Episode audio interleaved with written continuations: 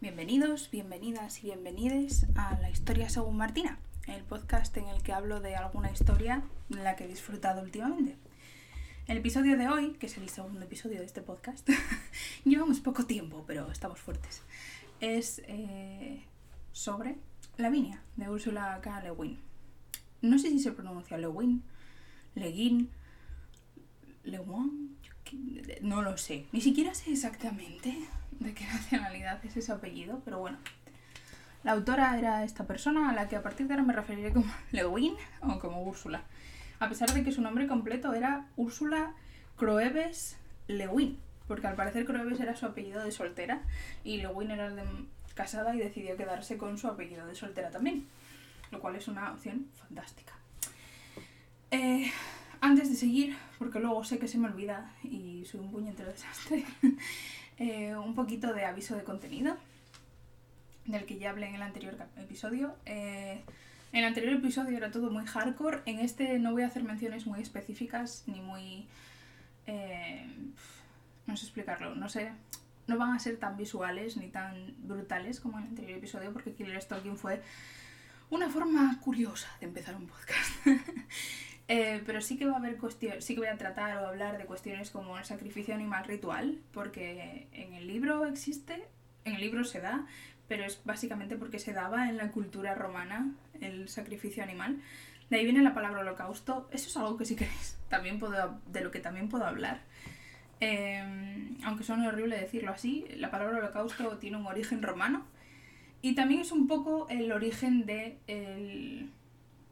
la sacralización del pan y el vino que se lleva a cabo hoy en día en la cultura cristiana, porque es como una ejemplificación del cuerpo de Cristo. O sea que esos son, bueno, no nos vamos a meter por esos derroteros, pero hay sacrificio animal ritual al que voy a hacer mención. No voy a hablar de nada explícito ni nada específico, pero sí que voy a hacer mención. Hay una relación materno-filial muy tóxica, esto ya lo aviso. No sé hasta qué punto puede ser un detonante emocional para alguien, pero os informo de que existe. También voy a hablar de enfermedad mental, voy a hablar de suicidio, de guerra, eh, asesinato podría ser, aunque bueno, es dentro del contexto de la guerra, entonces no siento que tampoco sea tan tan... o sea, asesinato como tal en el sentido de lo que podríamos considerar un asesinato al estilo de Killing Stalking en el anterior episodio. Eh, y yo creo que no me dejó nada, porque sorprendentemente, y a pesar del machismo eh, que exudaba la sociedad romana y que hoy en día incluso todavía tenemos, em, no hay en ningún momento maltrato físico de un hombre hacia una mujer, ni maltrato psicológico, por lo menos evidente, de un hombre hacia una mujer. Todos los hombres y mujeres de esta historia se denominan a sí mismos como tal, son cis. Sin embargo, hay una relación homosexual entre dos hombres cis, aunque no se, no se explícita, pero se deja... Bueno, sí que hacen una mención explícita a ella, pero no es, no, es, el foco de esta historia, digámoslo así. Porque el foco de esta historia es Lavinia. Bien, una vez hecho esto, os voy a hablar un poco de Ursula K. como creadora del libro, eh, sin hacer ningún tipo de spoiler. Voy a hablar un poquito de la Neida, que es un clásico de la literatura occidental, lo que quiere decir que, bueno, quizá haya spoilers, pero es que los spoilers eh, sobre la Neida han existido durante siglos, literalmente, así que no creo que sea algo increíblemente grave. Luego os voy a hacer un breve resumen de la historia de Lavinia, el libro de Úrsula, y os voy a animar encarecidamente a que lo leáis porque yo lo he disfrutado muchísimo. Es uno, se ha convertido en uno de mis libros favoritos. Creo que en general las reinterpretaciones de clásicos grecolatinos me gustan mucho. Son como mi nicho de placer. Porque también la canción de Aquiles de Madeleine Miller o Circe de Madeleine Miller me encantaron. Así que quizá no sea la persona más imparcial aquí, pero os animo mucho a leer el libro. Mm, vale. Bien, vamos a hablar de Ursula K. Es, eh, fue, tristemente fue, porque falleció en 2018, una autora especialmente conocida por sus obras de ciencia ficción especulativa, y por sus obras de fantasía. Eh, dentro de la ciencia ficción especulativa está el libro por el que yo más la conozco, aunque no me lo he leído, lo tengo en la estantería esperando a que un día me anime a ello, eh, que es La mano izquierda a la oscuridad. Es un libro muy conocido porque hace un trato de la cuestión de género muy particular, especialmente para la época en la que fue escrito, porque si mi memoria no me está fallando, fue escrito como en los 80 y eso es como, wow, Úrsula, ahí estamos. Eh, y dentro de su literatura fantástica están, no sé si llamar las crónicas, bueno, las historias de Terramar, que tampoco me he leído, porque tristemente este es el primer libro que me leo de Ursula K. y probablemente sea el menos conocido menos alabado, al menos que yo haya visto. Bueno, es conocida por ello, por lo general. Como bien dije, murió en 2018 tras unos 60 años de producción literaria, en la que se incluyen ensayos, eh, obras narrativas al estilo de, de estas que he comentado, cuentos, relatos cortos. La verdad es que eh, fue una autora muy prolífica en muchos ámbitos. Así que yo soy muy fan, ahora que lo sé. Em, en general sus obras estuvieron muy influenciadas por sus principios y sus valores personales y aquello en lo que ella creía, como el feminismo, de manera muy tajante, o la antropología cultural, em, en ocasiones el anarquismo y los escritos de Carl Jung. Que, como curiosidad, en los escritos, en, la teoría de la personalidad de Carl Jung se basa eh, la teoría de las 16 personalidades. Bueno, eso es otro derrote, pero bueno, para que os hagáis una idea. Recibió 8 premios Hugo, 6 eh, Nébulas y 22 Locus, que son los premios que se otorgan a los autores en el ámbito de la ciencia ficción. Especialmente el, el Hugo y el Nebula son... No, el, el Nebula es más ciencia ficción, Locus y Hugo también tiene fantasía, pero yo creo que en general los tres son ciencia ficción y fantasía. Son una burrada de premios. yo os lo digo desde ahora. esta señora era impresionante, era una gran dama del mundo de la ciencia ficción y la fantasía en lengua anglosajona.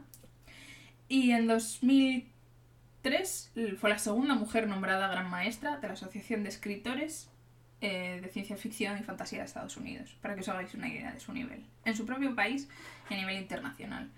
En 2014 le dieron una medalla por contribución distinguida a las letras estadounidenses y en 2017 eh, pasó a formar parte de la Academia Estadounidense de las Artes y las Letras, aunque murió un año después, tristemente. Bien, eh, Lavinia es una obra que escribió en 2008.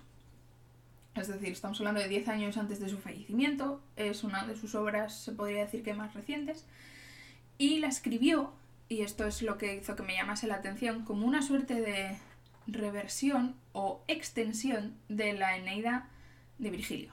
¿Qué es la Eneida de Virgilio? Os preguntaréis. Bueno, igual ya lo sabéis, es probable que ya lo sepáis, pero si no lo sabéis, aquí estoy yo para contarlo. La Eneida de Virgilio es un poema épico eh, cuando digo poema épico me refiero a, o sea, estoy hablando de cosas como la Iliada y la Odisea, en las que de hecho se basa, eh, que fue, le fue encargado en el siglo I a.C. por el emperador Augusto, Octavio Augusto. Em, básicamente como un elemento propagandístico para darle una justificación mitológica al origen tanto del imperio como de su familia, que es la dinastía Julio-Claudia. Em, Cosa que era muy típica de Octavio Augusto porque fue un emperador muy centrado en la propaganda. propaganda personal, propaganda del imperio que acababa de formar y propaganda de su familia como herederos de Venus, mm, Venus romana, Afrodita griega. Y ahí, en esa idea de ser descendientes de la Venus romana, es donde enlaza, esta, tiene sentido el personaje que elige Virgilio como protagonista de la obra de propaganda de la que estamos hablando, que no es otro que Eneas, Eneas eh, participa, en, teoría, en la guerra de Troya, la famosa guerra de Troya, en la que se basa la Iliada de Homero. Y eh, según Virgilio, sobrevive a dicha guerra y escapa cuando la ciudad está en llamas. ¿Por qué digo lo de Venus y tal? Bien, porque en teoría, según la, la mitología grecolatina, Eneas es hijo de, Anquises, hermano de Príamo, rey de Troya cuando la ciudad cae, y de Afrodita, luego la Venus romana. De ahí esa especie de enlace con la divinidad. O sea, es un semidios, estrictamente hablando, porque, bueno, es un héroe. Al estilo de Odiseo. Em, bueno, Odiseo en concreto no tanto, pero sí Teseo, Perseo, los grandes héroes eh, semidioses de la mitología grecolatina. Eh, Es hijo de Anquises, como bien he dicho, y por lo tanto es primo de París, que es el que monta toda la jarana de Troya. Otro día podemos hablar de, de Troya, de la Iliada como concepto. Eh, y yo estaría encantada de hacer un, un, episodio dedicado a ello, pero no me voy a ir más por ese rotero porque soy un desastre. Entonces, eh, es la historia, la Neida, es al puro estilo de la Odisea, la historia de cómo Eneas sobrevive a la quema de la ciudad de Troya. Por cierto, en esa quema pierde a su esposa Creusa y rescata únicamente a su padre y a su hijo, Anquises. Y.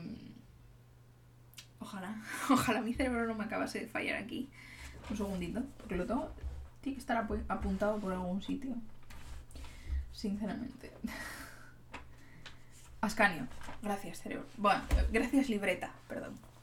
Eh, rescata a su hijo Ascanio y a su padre Anquises, como bien he dicho, pero su esposa Creusa fallece y o desaparece, dependiendo de la mitología que estemos siguiendo.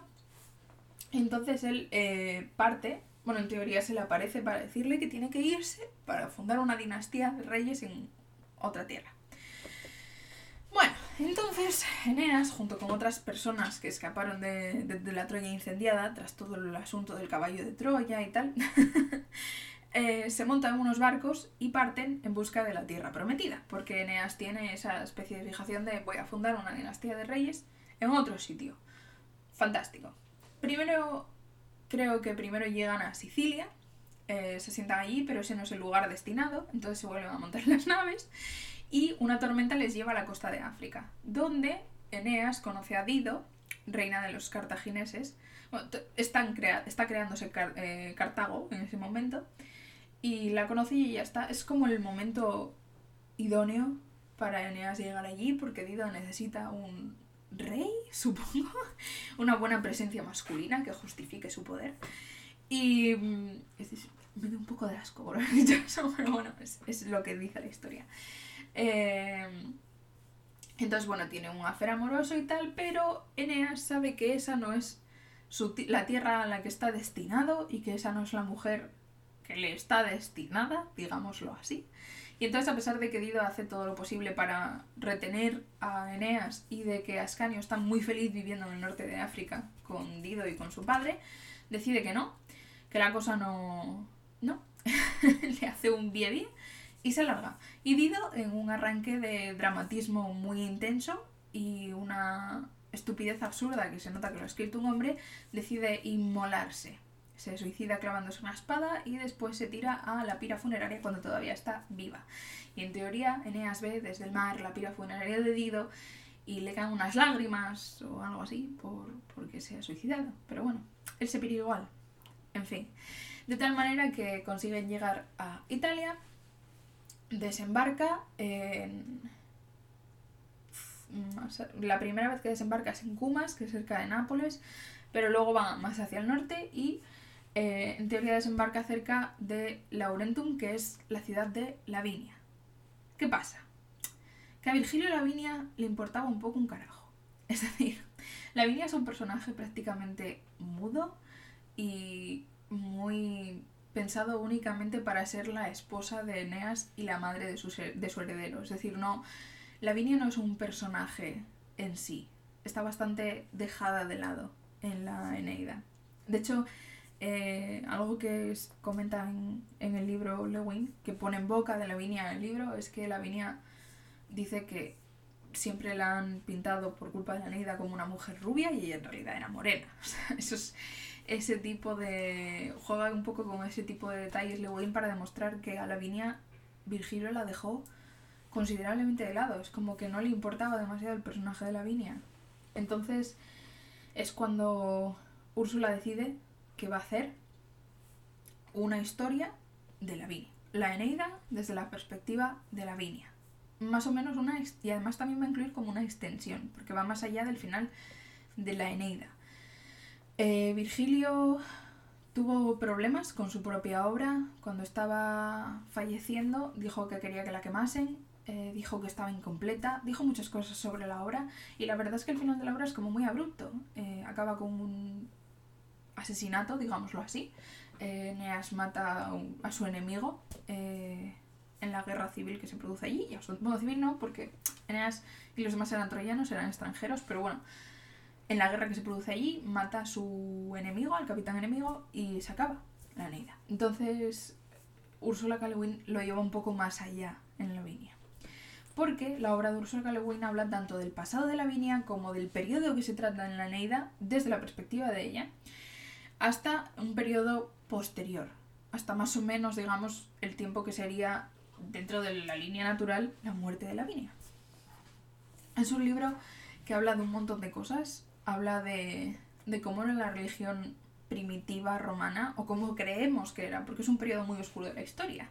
Que esto es lo más, ah, supongo que atrayente para mí, el periodo de la Roma primitiva, ya incluso el periodo de la eh, Roma monárquica, que la mayor parte de la gente no sabe que antes de la República Romana hubo, una hubo reyes romanos, Roma era una monarquía, pero incluso ya antes del, ya de la propia monarquía no sabemos mucho, pero del periodo anterior no sabemos casi nada. Los etruscos eran una sociedad que vivía limítrofe, vivían en la zona norte del Tíber y se supone que tuvieron muchísima influencia en la creación de Roma, pero casi no sabemos tampoco nada de ellos. Nos han quedado muchísimos vestigios culturales muy interesantes sobre los etruscos, sobre todo relacionados con el arte em, en la muerte, es decir, eh, no sé cómo explicarme.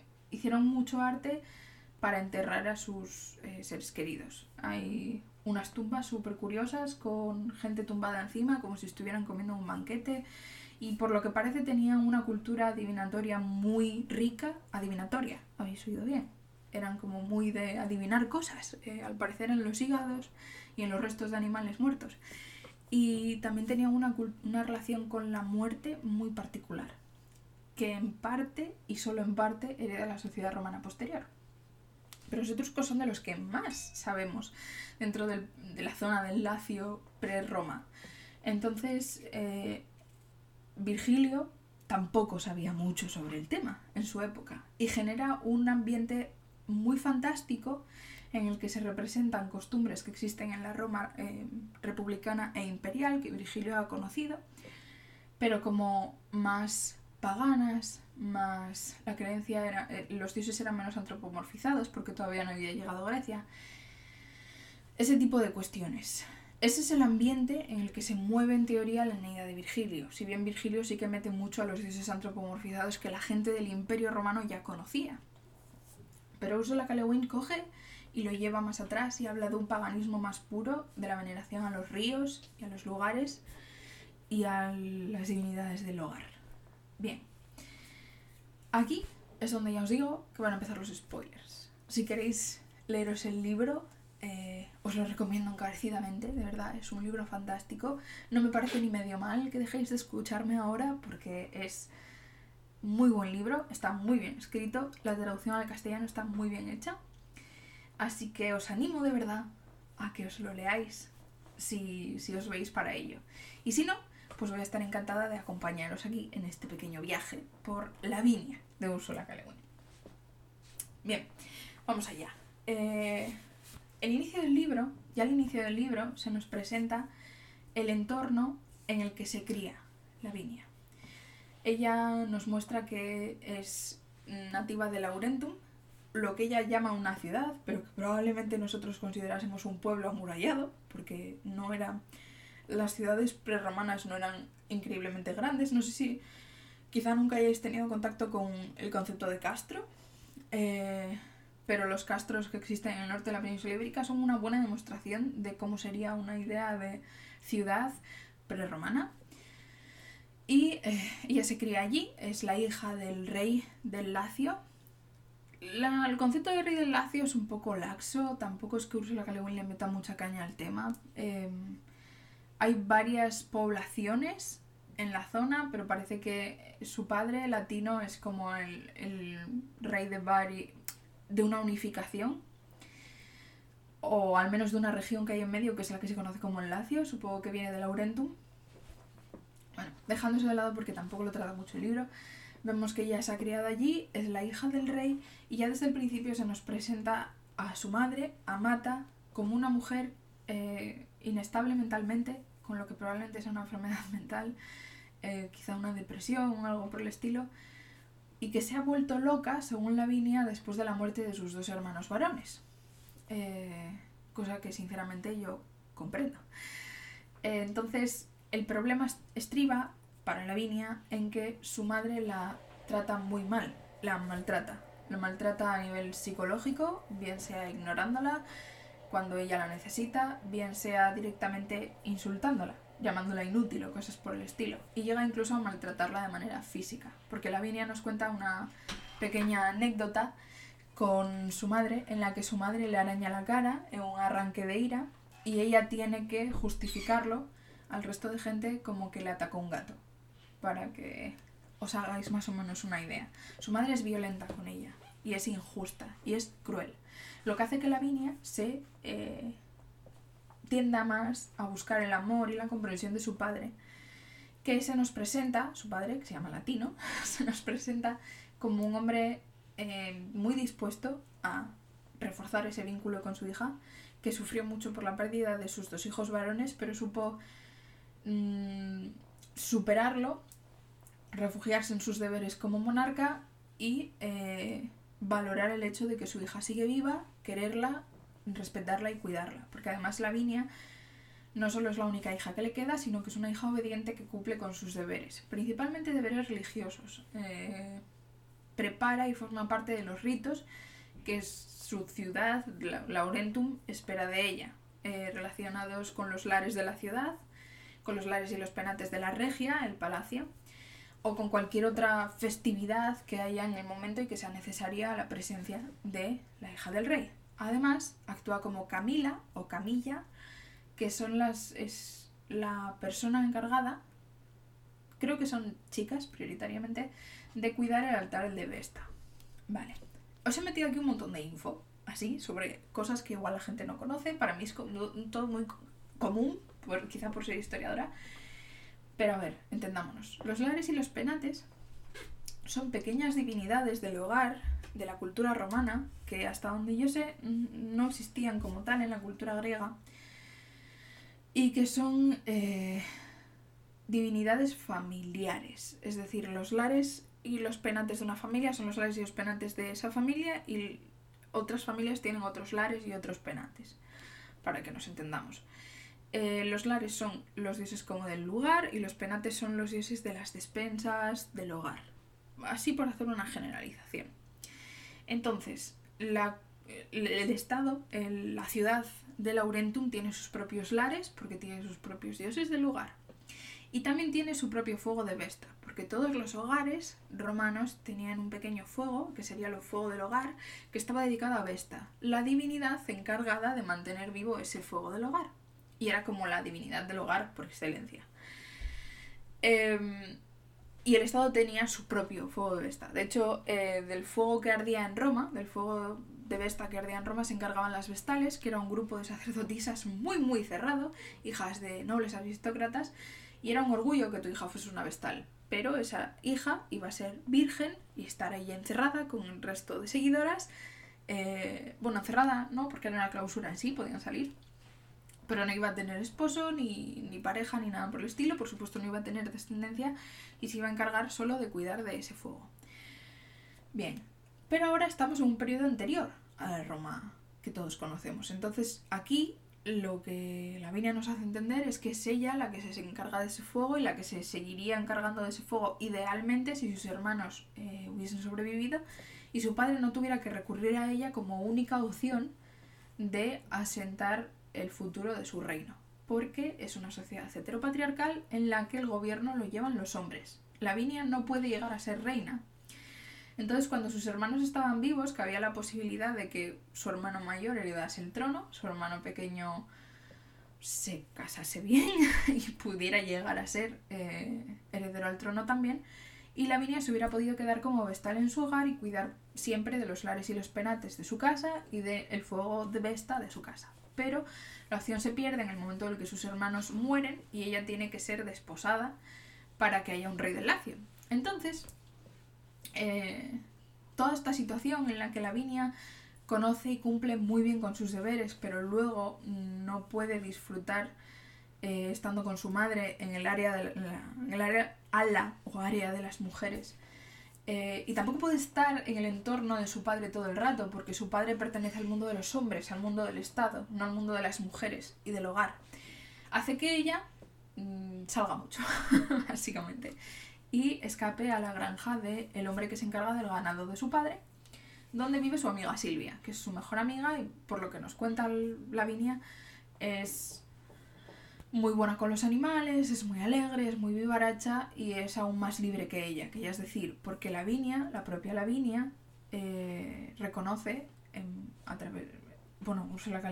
nos presenta a través de los labios de Lavinia que ella ya está teniendo mucha libertad y esta libertad la disfruta porque su padre se niega a admitir que Amata, su madre, está loca y entonces como que hay un juego ahí de yo no admito que tú estás loca y tú disimulas cuando estás conmigo para que no parezca que estás tan loca, pero al final todos lo sabemos todo y la viña puede hacer un poco lo que le dé la gana. Así que es libre para moverse por los campos, de alrededor, estar en el bosque, etc. Esto es importante porque luego ya conoce ese terreno, conoce todo el terreno que hay en el entorno de su hogar. Y esto va a ayudarla posteriormente a conocer a Eneas antes de que Eneas la conozca a ella. Pero Vamos a dar un poquito. Eso, eso viene después. Regresemos un poco marcha atrás. Eh, el hecho de que Lavinia sea la única hija viva de Latino y por lo tanto hija del rey del Lacio hace que su mano sea increíblemente valiosa para todos los jóvenes sin edad de merecer del entorno. y eh, cuando ella tiene 11 o 12 años aparece su primo, Turno, rey de Arcea que es el reino del que proviene su madre, Amata. Por lo tanto, es, es primo por línea materna, es el hijo de la hermana de su madre. Y eh, aparece allí y básicamente deja caer que podría estar interesado en casarse con Lavinia. Pero la propia Lavinia ya ve desde el principio que a Turno quien le gusta no es ella, sino su madre. Así que turbio. Porque el, hay como una la relación entre Amata y Turno es muy, muy extraña porque como que se gustan entre ellos, pero son conscientes de que no pueden gustarse entre ellos. Y entonces Amata quiere forzar a Lavinia a casarse con Turno para irse todos juntos a vivir a Ardea y poder estar con Turno. Y en fin, que es una situación muy mala para Lavinia. Por suerte para ella, su padre no está de acuerdo con que se case tan joven, lo cual es como aplausito para Latino porque 11 años, o sea, 11, 12 años. Y no sería tan inaudito para la época, porque en cuanto tenías tu primera menstruación ya tenías la posibilidad de, ser desposada. Entonces eh, decide que no la quiere casar todavía y eh, anima a Turno a volver con el tiempo. Si quiere cortejar a su hija, pues con los años, ¿no? Bien, esto os lo presento ya aquí. Pero ahora os voy a hablar de dos cosas. La primera es que me gusta mucho la contraposición que hace eh, Calewin de Lavinia como niña libre y muy salvaje cuando es una virgen, frente a la Lavinia que vive en el hogar y cuida de su hogar cuando ya se convierte en una mujer, ya se casa, porque en la cultura romana las niñas pasaban a ser mujeres cuando se casaban. Antes eran dominio de Diana, que Diana es la Artemisa romana, y eran como, por decirlo de alguna manera, un dominio de lo salvaje, eran, eran salvajes, no estaban civilizadas antes de ser mujeres, antes de casarse. Y de hecho cuando se casaban, antes de casarse, uno de los ritos era quemar sus muñecas en un altar y entregárselos a Diana. Entonces eh, me gusta mucho esa contraposición que hace ahí, me parece muy acertada, no sé si fue a propósito o si no lo fue, yo quiero pensar que sí, porque Ursula. Le mola muchísimo, pero yo os lo hago saber porque me pareció verlo, así un poco la, la Lavinia que está siempre por los prados, está siempre por el bosque, está siempre eh, moviéndose por todos sitios con su amiga Silvia, conociendo animales, frente a la Lavinia que luego será esposa de Eneas y madre de su hijo Silvio, que está en el hogar y cuida del hogar y da órdenes y ocupa su lugar como mujer en la sociedad. Bien, esto era un poco el, lo que quería, quería dejar esta información ahí. La otra parte que quería comentaros es que en estos años que hay en medio, Lavinia acompaña a su padre, porque ya hemos visto que su padre y ella tienen una relación muy cercana. Su padre se la lleva con él a los 12, si mal no recuerdo, a visitar el lugar sagrado de su familia, porque como ya os he dicho, eh, la religión que presenta aquí Calewin es una religión más primitiva que la romana, donde hay más adoración por los elementos naturales. Entonces se lo lleva al bosque de Albunea, que es un bosque que va a ser muy, es muy importante a lo largo de toda esta historia, porque es el lugar mm, de paz mental de Lavinia, el lugar en el que se siente bien y en el que se siente segura, y se la lleva al altar que tienen allí en el bosque de Albunea, cerca del, un volcán, eh, donde huele azufre, porque lo comentan en numerosas ocasiones, y es como una especie de recinto cerrado por piedras bajas, y ese lugar tiene numen, tiene el elemento sagrado. Y ahí es a donde va su padre a recibir mensajes eh, adivinatorios, a recibir mensajes al estilo de un oráculo. En teoría allí es donde le habla su padre, el abuelo de Lavinia, que se, convierte, se convirtió en un pájaro carpintero o algo por el estilo. Lowen no se mete mucho en ese tema, pero me parece muy curioso. Y allí es donde le habla y donde recibe información importante de sus antepasados. Entonces se lleva a Lavinia allí porque como su única heredera es la única que tiene esa mm, conexión con el, el, lugar sagrado de Albunea. Se la lleva allí y ella es allí donde conoce por primera vez a Virgilio. Y diréis, ¿what? Sí. A ver, Ursula K. hace que Lavinia rompa la cuarta pared varias veces a lo largo del libro. Casi en las primeras páginas ya la rompe por primera vez para comentar esto, que siempre fue un personaje como muy manso, sumiso y silencioso en la obra de Virgilio, en la Neida, y que ahora va a contar su historia, básicamente. Pero eh, lo curioso de que rompa la cuarta pared y lo curioso de que se encuentre con Virgilio en el lugar sagrado familiar de Albunea es que Lavinia es consciente a lo largo de toda la historia de que es ficticia es autoconsciente de que ella es una creación ficticia, pero no le importa, porque ella existe.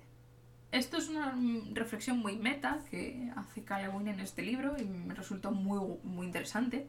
Es decir, muy guay, así como así más, ¿sabes? Muy interesante, que es que Lavinia es consciente de que ella es producto de Virgilio, es producto del poeta, al que ella hace referencia en numerosas ocasiones y al que conoce en el bosque de Albunea, en el lugar sagrado del bosque de Albunea. Bueno, y mm, básicamente allí se encuentra con él, con una especie de fantasma de Virgilio, es como una aparición.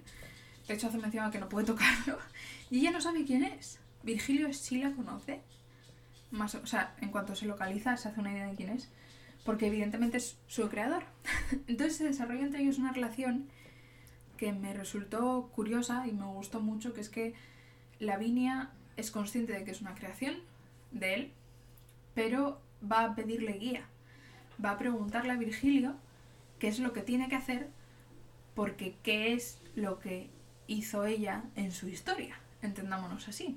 Entonces, es, es curioso, Virgilio habla con ella, le cuenta más o menos cuál va a ser su futuro, casarse con Eneas, le habla de Eneas, no le habla de algunas cosas específicas porque siente que no debe, tiene que tener un cierto nivel de libertad, pero Virgilio la guía. Literalmente. Entonces, eh, ella empieza a llamarle su poeta y llega un punto en el que incluso compara su amor por su poeta con su amor por Eneas. Es una especie de doble amor entre su amor por su creador, que es Virgilio, y su amor por el motivo de su creación. Porque al final Lavinia, dentro del mundo creado por, por Virgilio, es simplemente un, un extra en la historia de Eneas. Está creada única y exclusivamente para ser la esposa y madre del hijo de Eneas. Entonces es adyacente a Eneas. Y mm, compara ese amor entre eso, su creador y el motivo por el que fue creada, que a su vez es otra creación de Virgilio. Y como curiosidad, que me parece muy importante, en ningún momento le habla a ningún otro personaje del hecho de que son creaciones habla de que se planteó contárselo a Eneas, eh, pero creía que iba a hacerle más daño que bien, porque Eneas era un hombre que creía que se guiaba por su conciencia y por su moral, y si de pronto es una creación, ya no se está guiando por su conciencia ni su moral, sino por la conciencia y la moral de su creador. Y eso es, son mensajes muy potentes y muy curiosos que Ursula K. Le mete en esta obra, hace como una meta historia sobre la importancia del creador, la autoconsciencia de la creación, hasta qué punto lo que se presenta en esta narración es fruto de, de Úrsula o es fruto de Lavinia, hasta qué punto es fruto del creador o fruto de la creación. No sé, es, es una cosa sobre la que reflexionar y que creo que es muy, muy interesante este libro. Entonces no quería dejármela en el tintero porque soy muy capaz de dejármela en el tintero. y también, eh, como curiosidad añadida, mm, hay un momento en el que eh, Lavinia hace mención a, Virgilio como el perpetuo guía y ahí es un guiño a la Divina Comedia de Dante Alighieri porque es Virgilio quien le hace de guía en el inframundo en la Divina Comedia. El propio Virgilio dice algo así como que ya estuvo en el inframundo, le tocó guiar a alguien, en... no es tanto el inframundo como el infierno, porque en la Divina Comedia quien guía por donde guía Dante es por el infierno, pero bueno, me pareció curioso, me pareció interesante y me parece que hay así como pequeñas motitas de, de más cultura literaria a lo largo de, de la historia. Bien, eh, ¿Por dónde iba? Se encuentra con Virgilio. Tengo que recuperar mi propio hilo porque si me voy por las ramas, yo soy muy así. Lo siento mucho si esto, si esta tangente os ha resultado pesada, pero necesitaba hablar de ello. Me parece fascinante lo que hace Ursula Lewin. Me parece que le da mucha riqueza al libro. Me parece que le da mucha riqueza a Lavinia como personaje. Y demuestra mucho sus conocimientos. Dicho lo cual.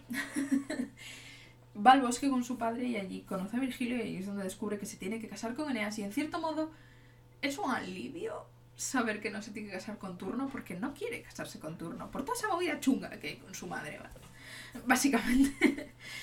Entonces, bueno, a la mañana siguiente su padre y ella se van y a partir de ahí le pide permiso a su padre para ir más veces a alguna ella sola. Su padre se lo da y se encuentra en más ocasiones con Virgilio, siguen hablando de Eneas, le habla de cómo su padre va a, va a recibir en teoría una profecía de que no debe casarla con nadie del Lacio y eso va a permitir que la case con Eneas, etc. Hablan de muchas cosas, básicamente. Entonces, bueno, eh, llega el, principio como tal del libro es el momento en el que llega el barco de Eneas a través del río y ella lo ve desde una marisma.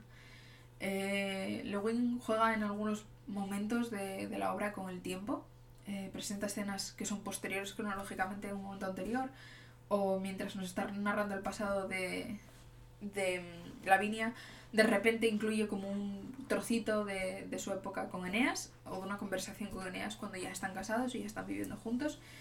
Y esto es muy interesante especialmente porque el libro no tiene capítulos, es continuo. Son párrafos separados, pero es continuo, no hay capítulos como tal.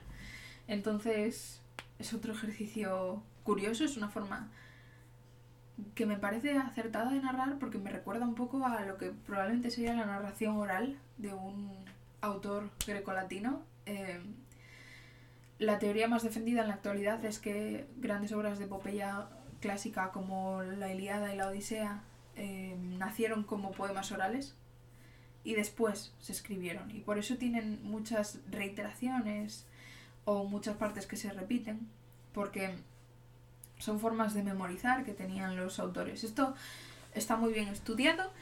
Mm, podemos hablar sobre la cuestión homérica en otro episodio si es algo que os interesa. Pero creo que aquí Lewin le hace como un, un cierto guiño, aunque sí que es verdad que tanto la Odisea, tanto la Iliada como la Odisea como la Eneida tienen capítulos eh, o libros.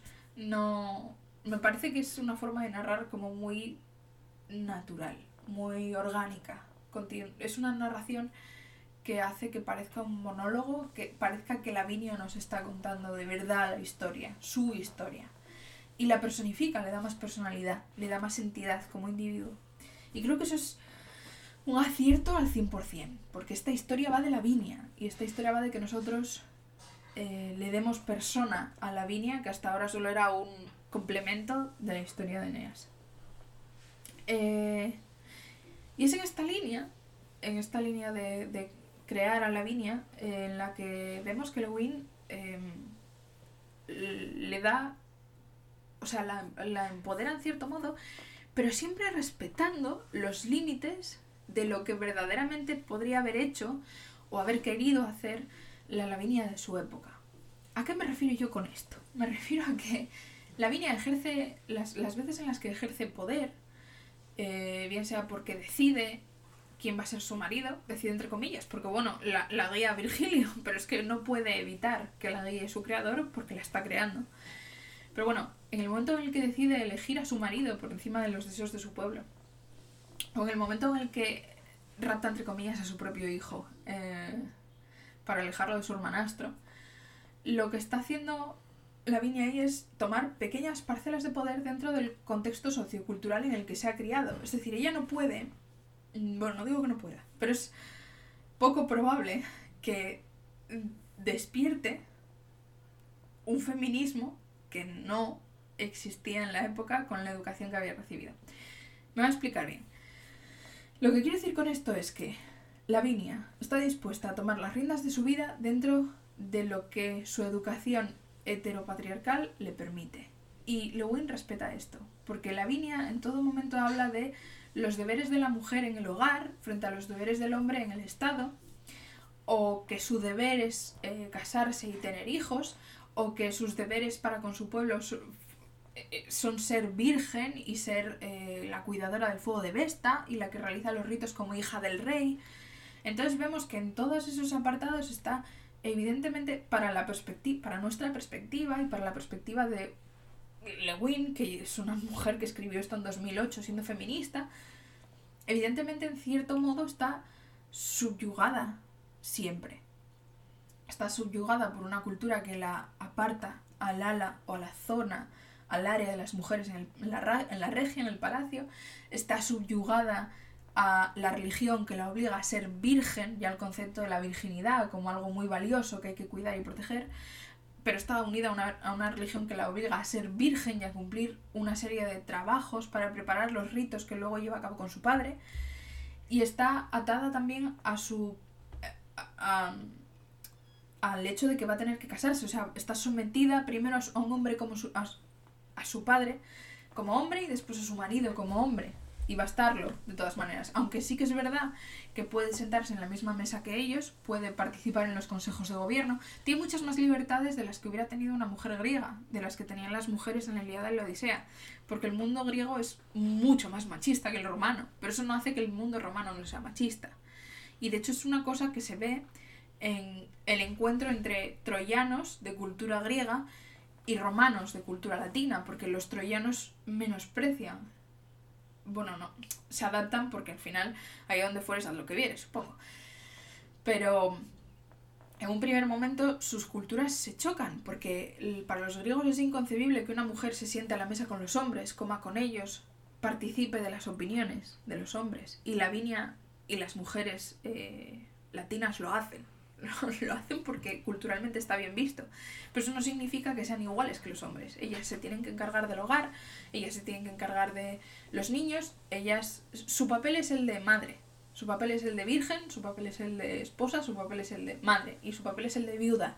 Su papel no es el de gobernadora, eh, luchadora, guerrera, etc. Hay muy pocas mujeres que cumplan ese papel en la mitología grecolatina y cuando lo, cumplen, cuando lo cumplen normalmente están profundamente masculinizadas. Son casi como hombres con vagina, por decirlo de algún modo, porque Atenea se presenta así en numerosas ocasiones, como si fuera un hombre. En fin, otra vez otra tangente por la que no se nos ha ido. Pero me gustó mucho que respetase esos límites, esas limitaciones socioculturales que la propia Lavinia habría tenido porque nadie la ha educado para ver el mundo de otra forma. Ella no ha podido salirse de ese marco. Ha dado pasos hacia adelante dentro de ese marco que otras mujeres de su época no hubiesen dado, pero Lavinia no podría haber visto más allá. Y Úrsula no le impone eh, la visión o la forma que tenemos actualmente las mujeres de ver el feminismo o la igualdad como tal, sino que refleja de facto cómo sería en aquella época la situación de Lavinia, su forma de ver las cosas y su forma de pensar. Y eso la humaniza muchísimo más. La hace incluso más humana. Porque de verdad parece que quien nos está contando la historia es Lavinia, no Úrsula. Y, eso vuelva, vuelva a entroncar un poco con esa idea de, de quién cuenta la historia verdaderamente. Si, si Virgilio o, o Eneas o... Bueno, en fin, lo que ya comenté y estoy volviendo otra vez. Entonces, Vale, yo creo que, yo creo que eso es, es algo que mm, me gusta mucho eh, comentar y creo que es algo, es algo que disfrute mucho del libro y que me parece muy importante. Muy, muy importante. Entonces, eh, Lavinia demuestra su poder, como bien he dicho, dentro de sus límites. Y una forma en la que lo demuestra es que desde el momento en el que decide que su marido va a ser Eneas, porque ese es su destino, se enfrenta a su madre abiertamente, porque su madre quiere que se case con turno, y un poco a la opinión de todo su pueblo, y en cierto modo a su propio padre, para decir que no se va a casar con ninguno de los pretendientes que están yendo allí, que son todos hombres del Lacio. Porque cuando ella cumple 18 años, a su padre, a Latino, le llega un mensaje eh, de parte de turno en el que dice que todos los pretendientes se han puesto de acuerdo para que el que él elija sea el pretendiente elegido para casarse con Lavinia y todos los demás vayan a aceptar la, la, situación. Aunque es perfectamente consciente el propio latino de que eso no va a pasar, porque si no elige a turno, él se va a rebelar contra la decisión que tome, porque se le presenta como un hombre excesivamente apasionado e interesado que se deja llevar por, por, por lo que él quiere y lo que él desea. Eh, entonces un poco la, la, parece que todo apunta a que Lavinia va a tener que casarse con, con Turno. Su madre está muy insistente con que es lo que la va a hacer feliz y es lo que porque es lo que va a hacer feliz a su madre, no a ella.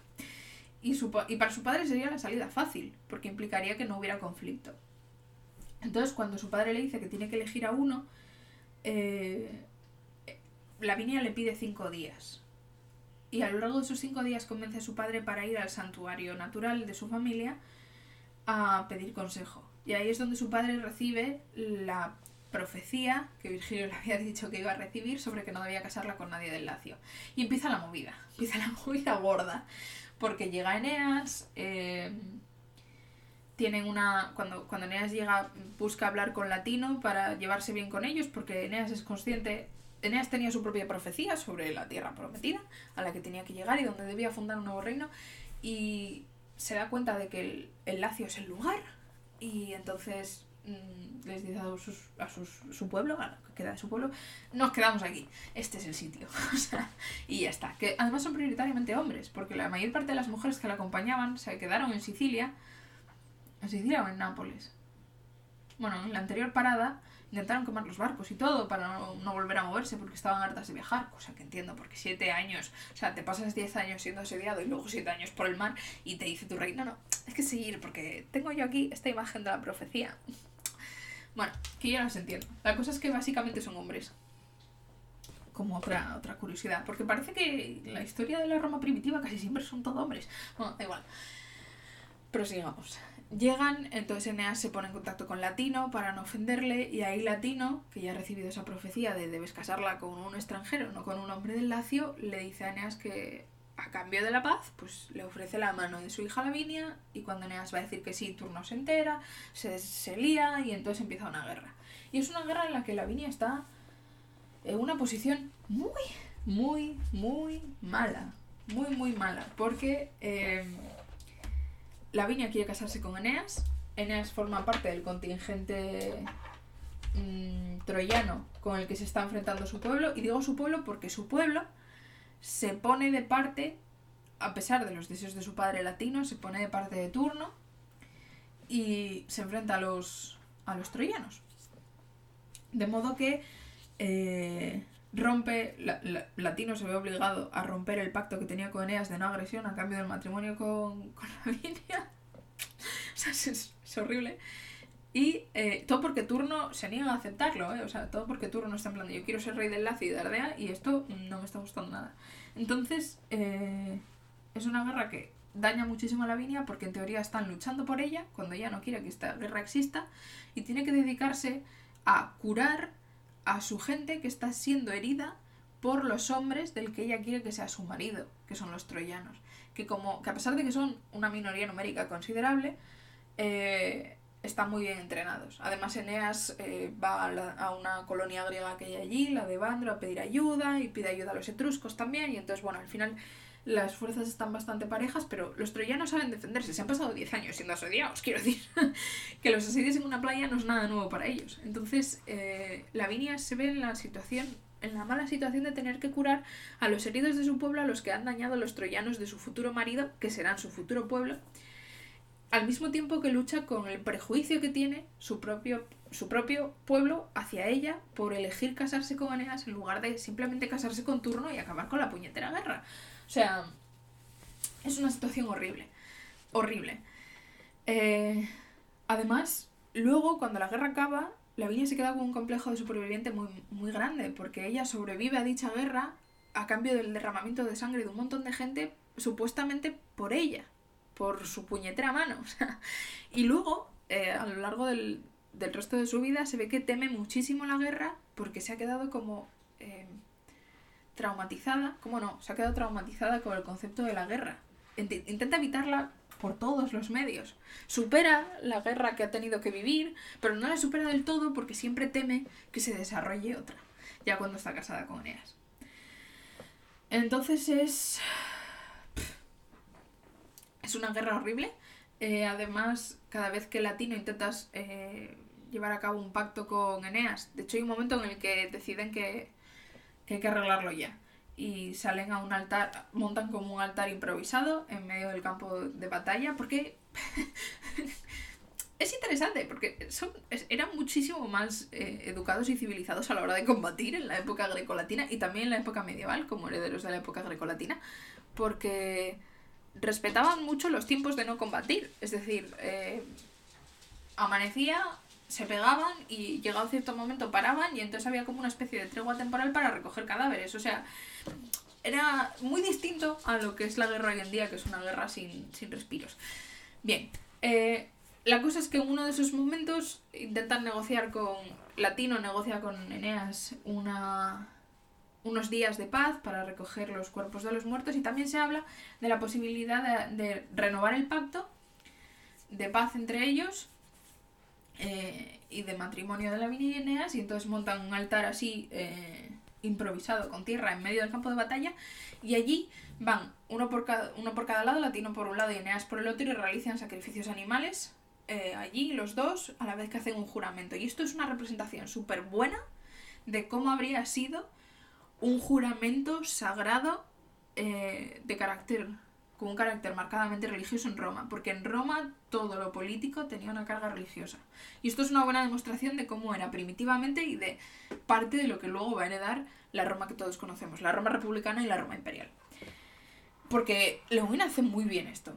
Eh, habla muy bien de los ritos relacionados con los lares y los penates, habla de la Sambivalia, que son fiestas eh, tradicionales romanas eh, que vienen de la época más primitiva, habla del fuego de Vesta, habla del matrimonio y cómo eran los ritos matrimoniales en la época eh, romana, que se parecen bastante poco a cómo sería hoy en día.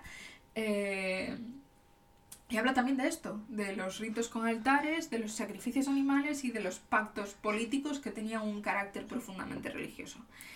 Entonces, intentan hacer un pacto ahí, pero los seguidores de turno la lían y se vuelven a pegar y ahí es cuando Eneas dice que, podían arreglarlo si hicieran una especie, un combate ejemplar entre él y Turno, pero Turno se le escapa, bueno, es una jarana. Al final, es que la guerra tampoco es algo que a mí me fascina, entonces toda esta parte no me... Y mm, Eneas acaba matando a Turno y se acaba la guerra, básicamente. Con esa muerte se acaba la guerra porque Eneas gana, la man gana violentamente la mano de Lavinia a pesar de que Lavinia no quiere que se produzca este combate, este conflicto. Entonces, bueno, eh, gana su mano, se, a los nueve días permite que haya nueve días de luto en la ciudad y luego Eneas se presenta allí para pedir oficialmente la mano de Lavinia en matrimonio. Se casan con el rito romano de hacerle seis trenzas en el pelo a la novia, ponerle un velo rojo. Ya os digo yo que no se parece mucho a nuestro actual. Luego además hacían una procesión desde la casa del padre hasta la casa de, del futuro marido, que en este caso es la ciudad que Eneas y sus troyanos han fundado, que se llama Lavinium por Lavinia, lo cual es bastante bonito. O sea, de repente le ponen tu nombre a una ciudad, ¿sabes? Te vas a casar y le ponen tu nombre a una ciudad. Bueno, da igual. Mm, me, me, me sale ahí mi mierda romántica. Bueno, hay una procesión hasta la casa del novio y cuando llega allí, eh, delante del umbral, la novia tiene que decir eh, si tú eres gallo. No, el, el, novio pregunta quién eres y la novia tiene que decir si tú eres gallo, yo soy galla y luego el hombre sale, la coge en volandas y la cruza a través del marco de la puerta, que es de donde nosotros hemos heredado la costumbre popular de llevar a la novia en volandas, o sea, de llevar a la novia, de hacerla entrar en la casa o en la habitación nupcial en volandas en lo que llamamos, de hecho, llevar como una novia. Bueno, pues viene de aquí, de esta costumbre greco eh, romana, no, no griega. Iba a decir grecolatina, pero es solo romana. Y bueno, se casan, eh, tienen un hijo que se llama Silvio y son muy felices durante tres años, porque eh, Virgilio ya le había dicho a Lavinia que el reinado de Eneas iba a durar tres años, y a los tres años lo matan. Eh, Lavinia no tiene una relación muy buena con su hijastro Ascanio, pero como es el primogénito de Eneas, es quien se queda con el título de corregente con Latino, porque cuando se casan, Latino decide convertir a Eneas en el correy del Lacio junto a él, y entonces Ascanio hereda este título en lugar de Silvio, que es el hijo que tienen Lavinia y Eneas, porque la herencia de los títulos y del poder es patrilineal, de modo que pasa de Eneas a su hijo Ascanio, que es su primogénito.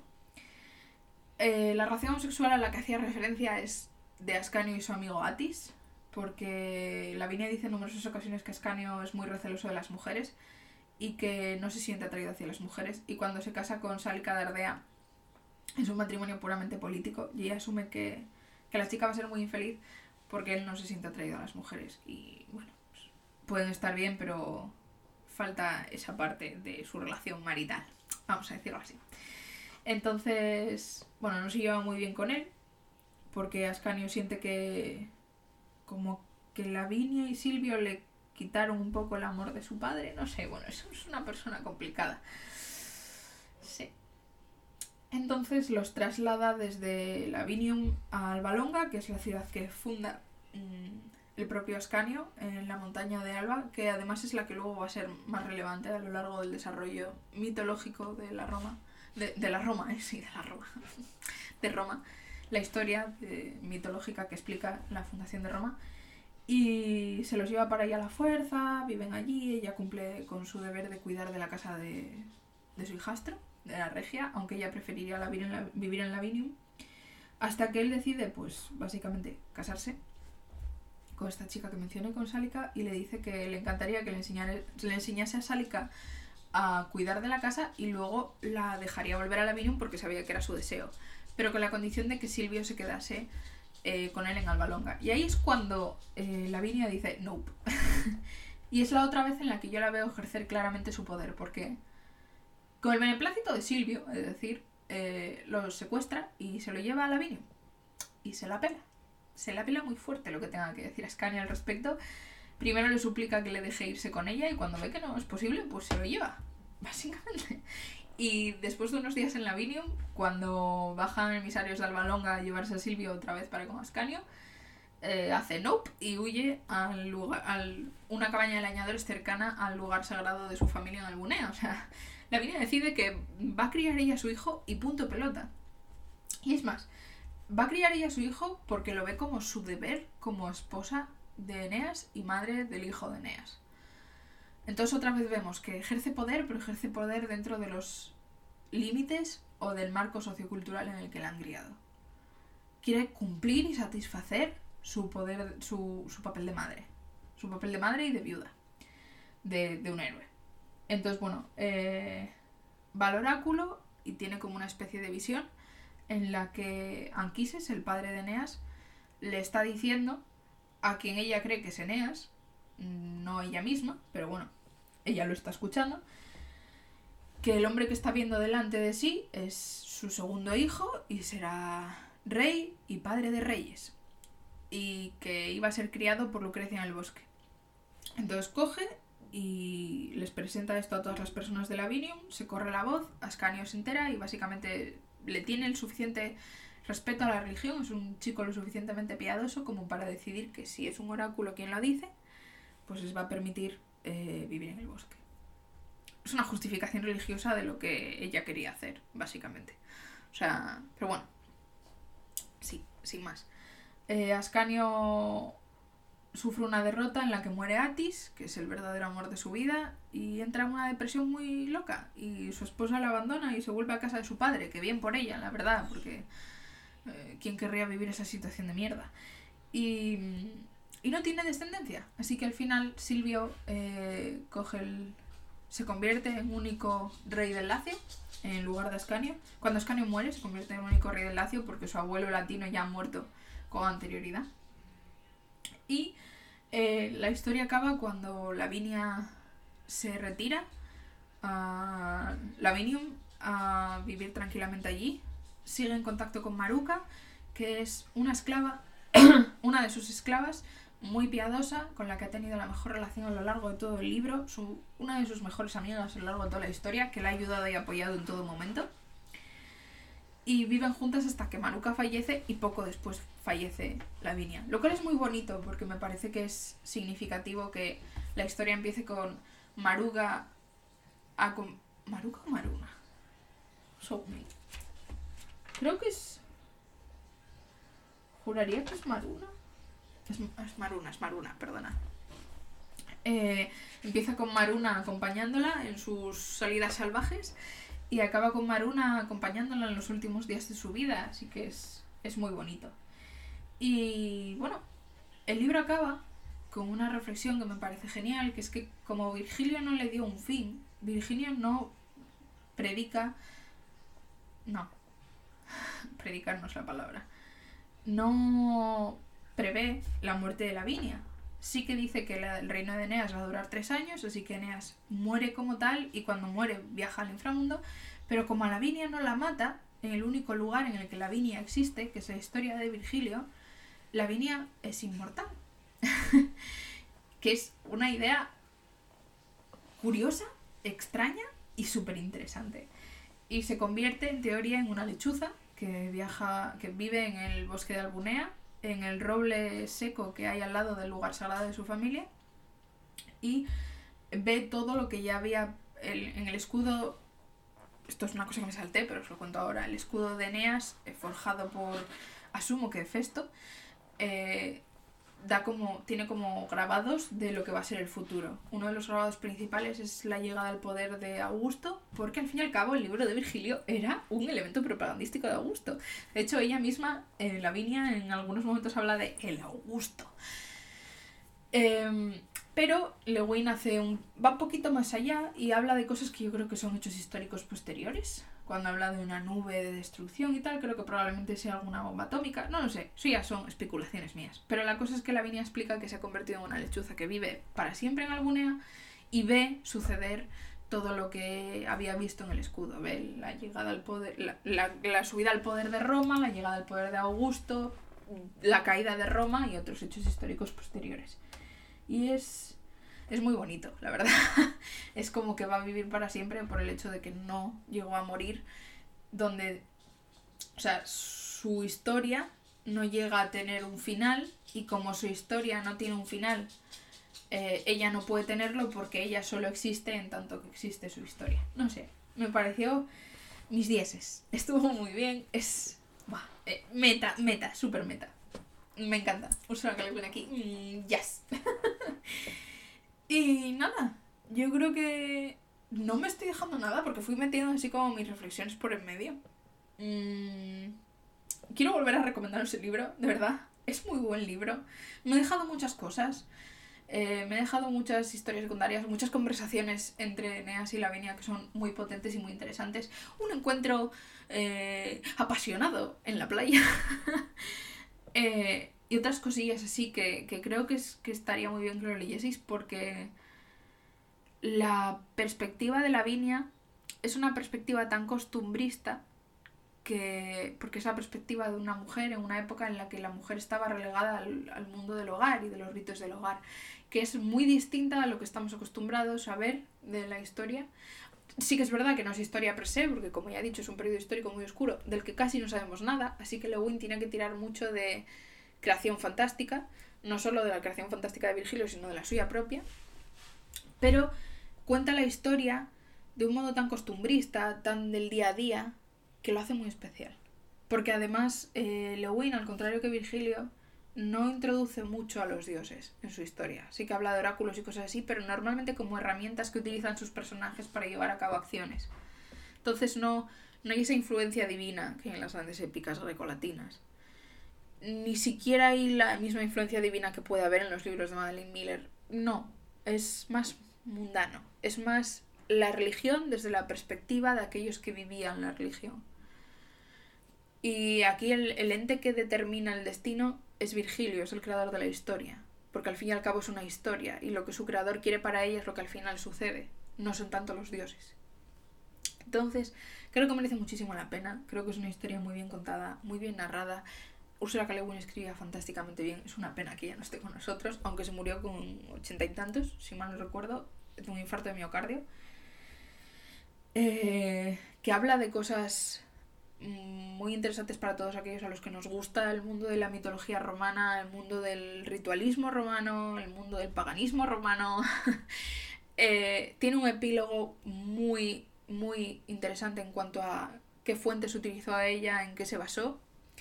Y además acaban de reeditarlo. Básicamente está editado. No sé si se había editado ya en español, pero ahora está eh, reeditado por. Eh... Wow. Ojalá me estuviese acordando ahora mismo de... Creo que son Mondadori esenciales. Madre mía, no sé. Bueno, si hubiese una portada monísima de una chica con una lechuza, es esa. Em, acaban de Está muy bien, de verdad. Merece muchísimo la pena.